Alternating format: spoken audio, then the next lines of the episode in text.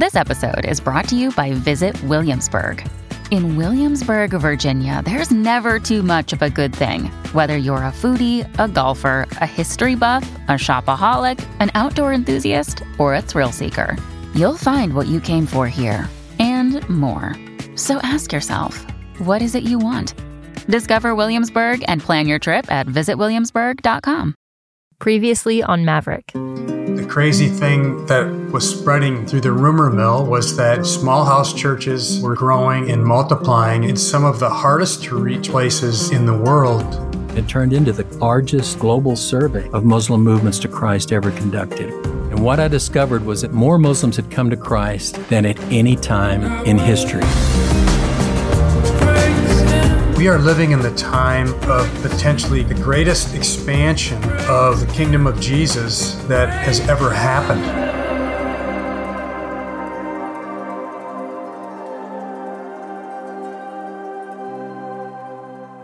Sharing the gospel in new places is a bit of an art. There are a lot of decisions that go into it. How do you share? Who do you share with? At what moments? And using what words? It takes the leading of the Spirit and a lot of discernment to navigate these tough choices. And for the region of Eastern South Asia, the way these questions were answered shaped everything about the way the gospel reached people. Today we head to an area where religions clash and words can either make or break movements.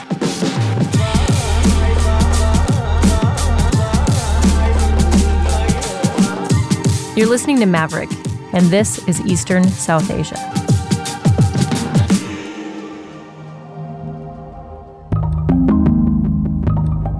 Put it in your mind, we're talking uh, the, the epicenter is Bangladesh.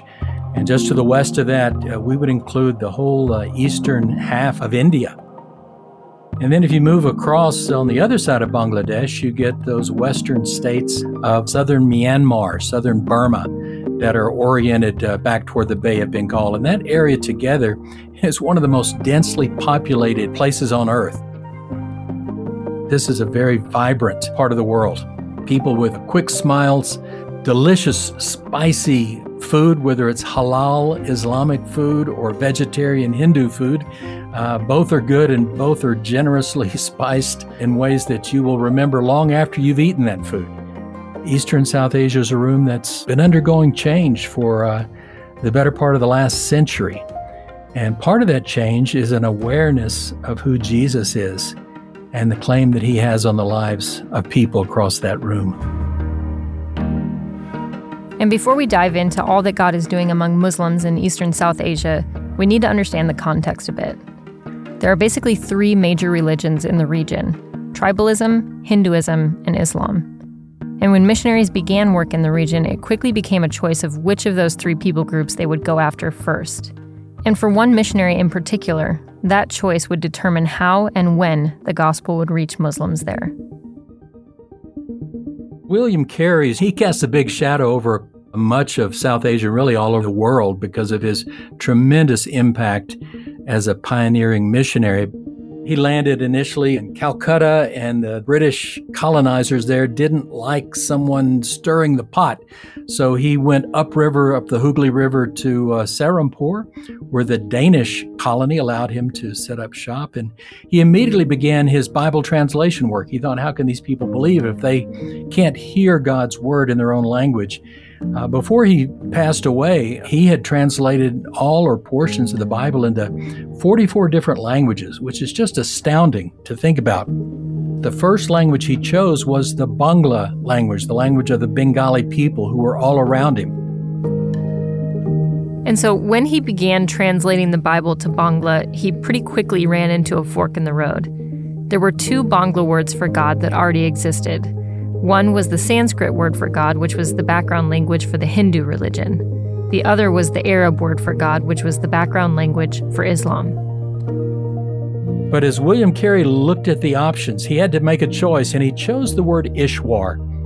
In doing so, he chose a word that was familiar to the Hindu background people, but it was a word that was clearly at odds with the emerging Muslim population. And the result was, in the years that followed, people from a Hindu background were more open to hearing and receiving both the New Testament, the Old Testament, and the Gospels than people from a Muslim background. And as the Muslim background population grew, they turned a deaf ear to the scriptures that had been translated into uh, Bangla using the name Ishwar for God. And that was very consequential for the future of evangelism in South Asia. And it's not that William Carey made the wrong choice. It's just that he had to make a choice, Hindu word for God or Muslim word for God. And that choice ultimately made the difference between which of these two groups would be more open to the message of the Bible. It's not the only reason why Bangladeshi Muslims have been slow to receive the gospel, but it definitely provides some context, because for decades, the only Bible translation they had access to felt to them like it was a message for Hindus. And for a Muslim in Eastern South Asia, that's a pretty big obstacle. There's very much an us versus them sort of mentality there. There's just deep-seated hostilities between uh, Muslims and these other ethnic backgrounds. There's a saying among some of the tribal people in Bangladesh. They said, if you're walking down a path in the forest and you come across a poisonous snake and a Muslim, kill the Muslim first and then kill the poisonous snake. So with that cultural divide, even though the gospel made its way into the region, Muslims remained relatively untouched. Until the nineteen nineties, when a new translation was created in the Bengali language. And this translation was written in a way that spoke directly to the Muslim population. And with that came the opportunity for Muslims to encounter Jesus without a lot of the previous cultural baggage attached.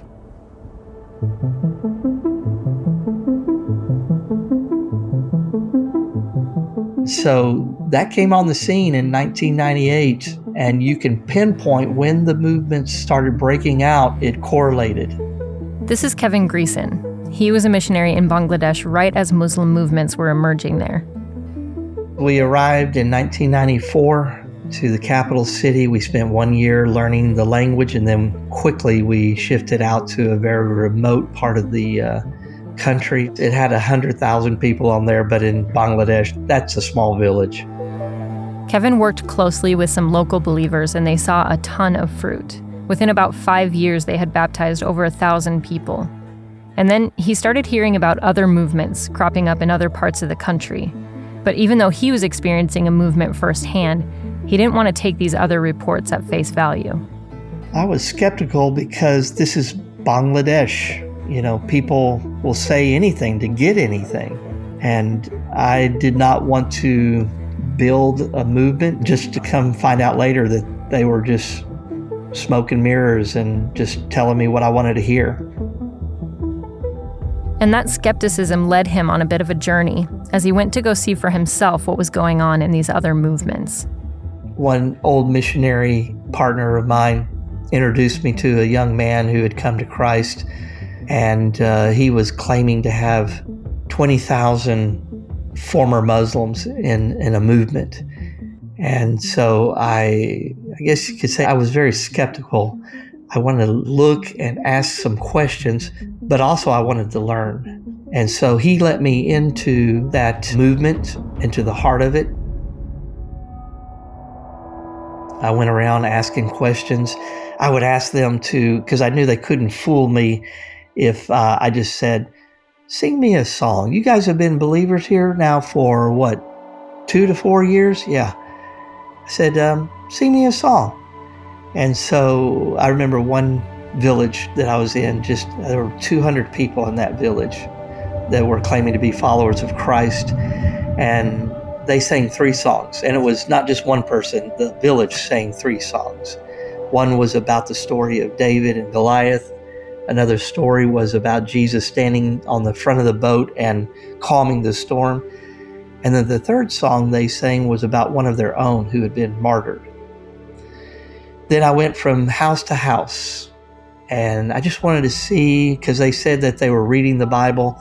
Well, I, I just wanted to check. And so I went, and uh, I remember walking to forty plus houses that day and looking inside and talking to the people and seeing a Bible in every one of those uh, houses. Kevin was more and more confident that these movements were real and that God was doing something pretty remarkable in the country. And while that new Bible translation had a lot to do with this gospel momentum, Kevin would say that there were also other factors at play. If I were to quickly run over a list of things, factors, why Bangladesh was so ready for this large-scale movements, uh, it would be missionaries working before I even got there. Missionaries plowing soil, while others decided to just work with Hindus and tribals. There were a few that decided to work with Muslims. The Bible being translated into Muslim-friendly language, and then our own little discoveries of boldness. Uh, all of that together was what led to this large, large breakout of Muslims coming to faith in Christ in Bangladesh. And it's that last thing in his list, boldness, that comes to mind when Kevin talks about a man named Shamir. Shamir was a local believer with a lot of gumption. In just one year, he led three hundred Bangladeshi Muslims to Christ. So the following year, Kevin asked Shamir to head to another village and share the gospel there. Shamir agreed and took another local believer with him. They packed their bags, found a hotel room in the new village, and went out to talk to people. He found two young Muslim guys and uh, talked to them about the character of Muhammad and about all of his wives.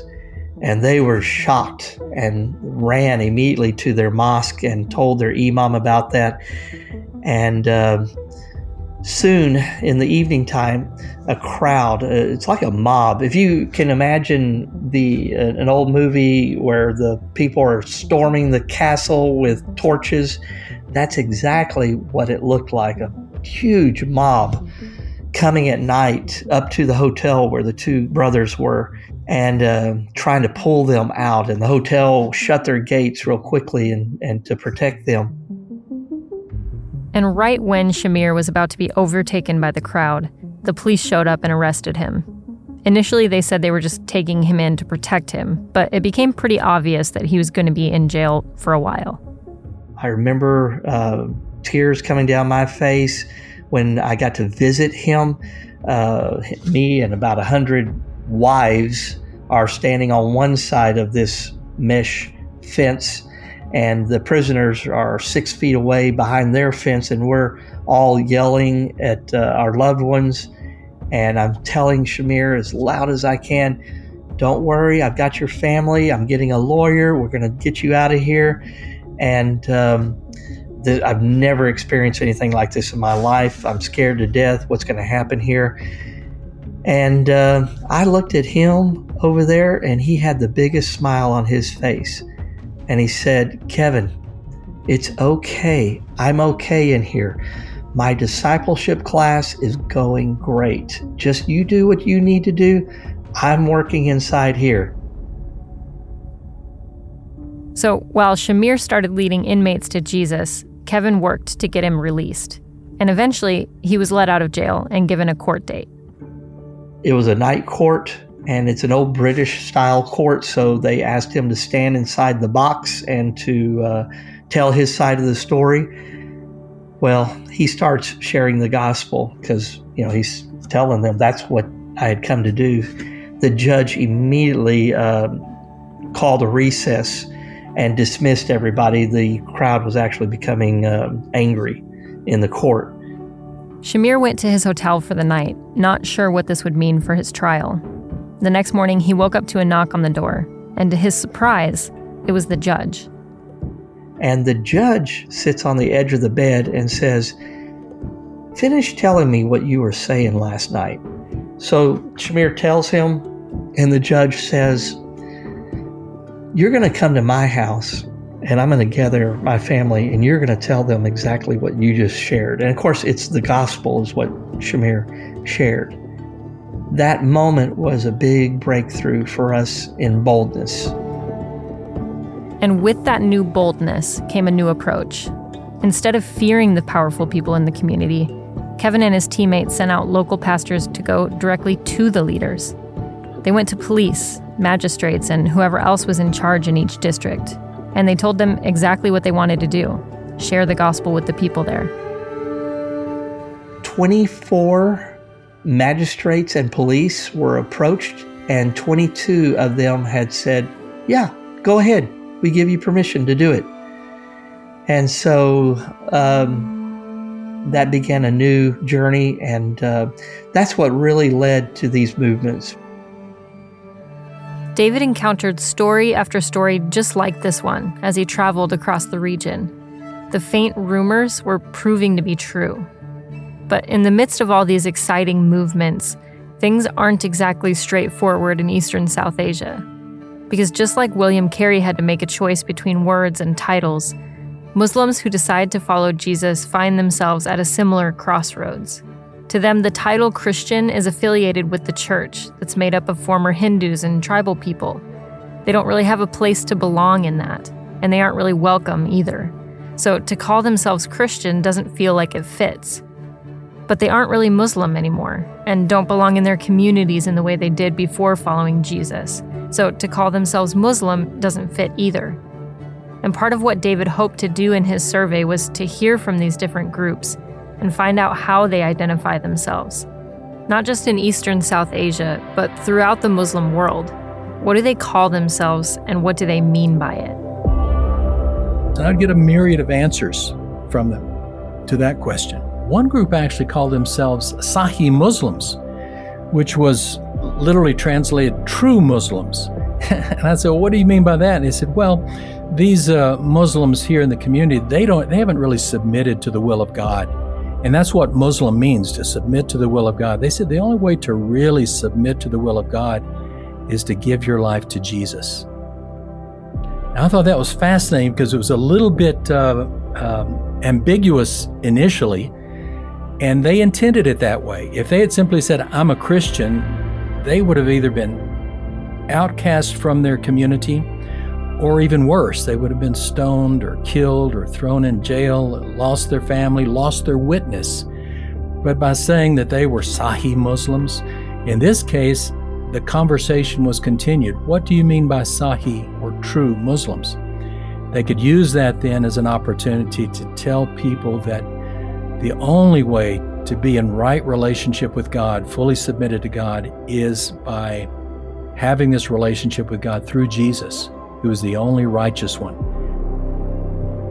Another group called themselves Isahi Muslims, which means Muslims who belong to Jesus. They still identified with the community and culture they came from, and in that sense, the word Muslim fit. But they were followers of Jesus and saw themselves as belonging to him. I had another uh, Muslim evangelist. He had been a sheikh, an Islamic kind of elder, and now he was leading other sheikhs to faith in Christ. I asked him, I said, what do you call yourself when you go into the community? He says, we call ourselves uh, al-al Kitab, which is people of the book. Now that's interesting because uh, people of the book is, again, somewhat ambiguous. But from his vantage point, it meant I follow the book, the Old Testament, New Testament, the Bible. But for Muslims, they knew that in their scripture, Muhammad said, uh, good things about people of the book, that if they are pious and they fear the judgment and they live a righteous life and they're a people of the book, then they'll be in heaven also someday. So it gave them sort of a pass to be able to survive in a hostile environment, not renounce their faith as followers of Jesus, but continue to have um, a communication channel for sharing their faith with uh, a hostile Muslim population. It might feel uncomfortable to us here in the West to think about someone following Jesus without calling themselves a Christian. And honestly, there's a lot of controversy and debate behind the whole concept, and I'm not really going to try to tackle that in this podcast. Because truthfully, when I think about movements in Eastern South Asia, it's hard not to get wrapped up in a game of semantics. Translations can change trajectories. Words can start and end conversations. Titles and affiliations can stir up long histories of hostility and division. Names and labels can mean the difference between conversion or excommunication. But there's an undercurrent below the surface of it all. One word that stands and triumphs. A word that softens hearts and opens eyes and can't be stopped. It's living and active and never returns void. And it's that word that has changed the minds of thousands upon thousands of Muslims in Eastern South Asia. And in the end, that's the only word that really matters. This season of Maverick was sponsored by Global Gates. They're dedicated to reaching the ends of the earth through global gateway cities. For more information or to get involved, visit global gates dot info. To help support the Maverick Podcast, consider giving monthly at the maverick podcast dot com.